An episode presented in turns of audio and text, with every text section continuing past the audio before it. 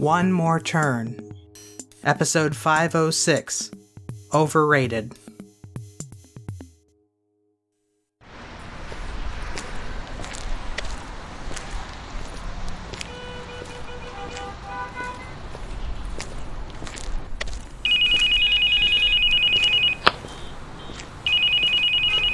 This is Caden.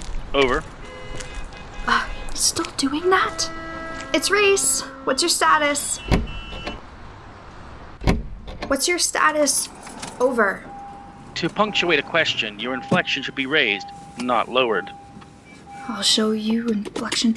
What's your status? Over. Nothing to report. Otherwise, I would have done so. Refer to our direct and expedient conversation from last month. Over. Avery and Bella are refusing to play ball, so I'm off to approach Caleb and Riley instead. Are you on your way back to town? Over. I am progressing through traffic congestion at a steady, albeit reduced, pace due to maintenance obstacles.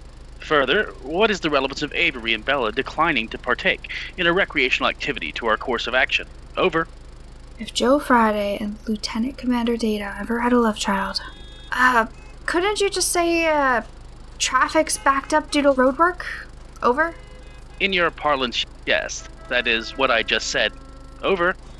How did Avery find his mute button to... You failed to inform me that Hudson is your biological brother. Full biological brother. To quote Bella, who I learned it from instead. Over? Curious. I have not yet been introduced to that woman. How would she know of this association? Over. Maybe her girlfriend let it slip. Over.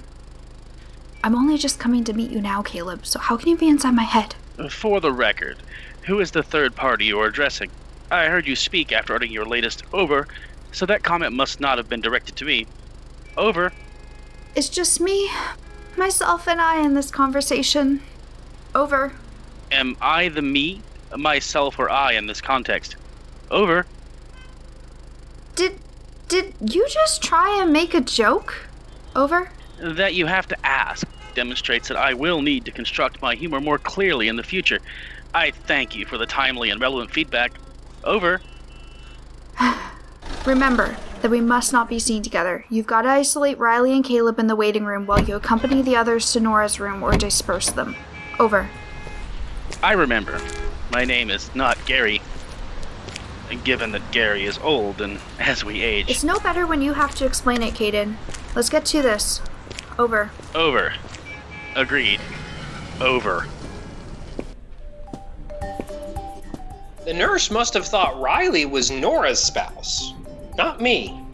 How's that? Even I think Riley looks more masculine than I do. Hey, that's my sister you're talking about. My snowflake. How come she hasn't melted from all the hot air you expelled to utter that name? You're still just jealous she chose me over you. Between her father's death when she was a teenager and Hudson becoming her legal guardian afterwards, I see now I had no way of competing with those daddy issues. How about instead of making a punchline or being the punchline, you just get punched instead, twerp? Twerp, huh? How 1920s contemporary of you. Caleb, Hudson, Gary, Max, salutations to you all. Has Riley been in your company? I have some questions about the source of the documents she supplied me recently. You mean the documents she supplied us? Well, let me bring you up to speed, little bro. She got them from your girlfriend. Little bro? I've never been so flattered to have been so blatantly copied. You do not have a monopoly on naming relationships in this town. Max, if Avery were carrying my child, I would want to be at her side at the culmination of that conception. I believe Riley would certainly make way for you in delivery. You are one strange dude, Caden, but I'm glad you decided to stick around this season. Children, in this case. Oh shit, I hope he's out of earshot. Unlikely. Even if so, way to ruin the surprise for... Oh, it's just Hudson. And Caden.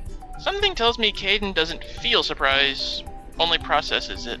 Gary, I saw this vaporizer in the corner store this morning and thought of you. Close. Bella pushes Hudson out of the space station's airlock. Not Gary. What's this now? You have been misled, Caleb.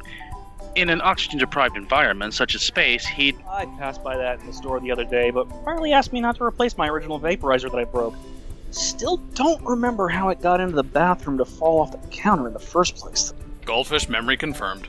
Well, technically speaking, as a gift, I haven't replaced my vaporizer. Thank you, Caden. You electronic or not, cigarettes will mess you up. How have you managed to live this long? Thank you, Dr. Buzzkill. I'll take this outside before a wandering nurse sees and wants to give me a lecture. If they chip that newly tiled floor, the landlord will hold Max and Nora responsible. I suggest we retreat to the comfort of the high-landed office of One More Turn Solutions to share what we've learned and are thinking about the documents Riley sent us. Caleb, if you will excuse us, and pardon my dispersing your company here, Pedro. Yes, I have had my fill of Lowlander air for one day, too. Pedro. Classy! I hope you get bitten by one in your sleep tonight. Ah, as in a bed bug, I presume. As they are a par... Join me in the cafeteria for some grub before you go, will you? I'm curious as to what protein substitute they have on the menu today.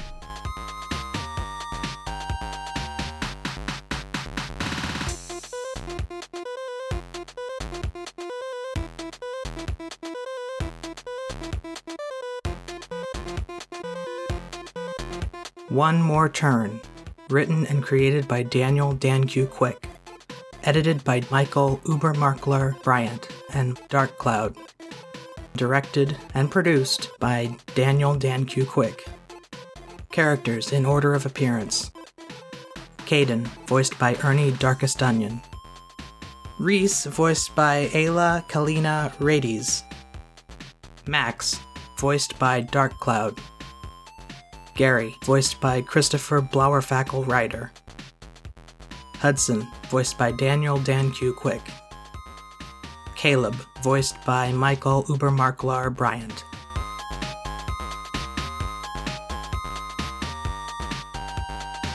Sounds courtesy of Freesound.org. Music by Kevin MacLeod. Voiceovers by Canis Albinus. Visit the One More Turn website at onemoreturn.net. Copyright Civilized Communication at civcom.net.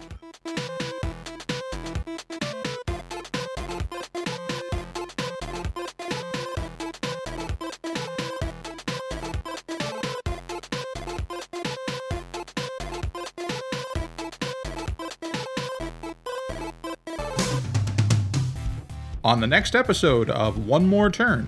You can stick that jock itch attitude where the sun don't shine, you infuriating bastard.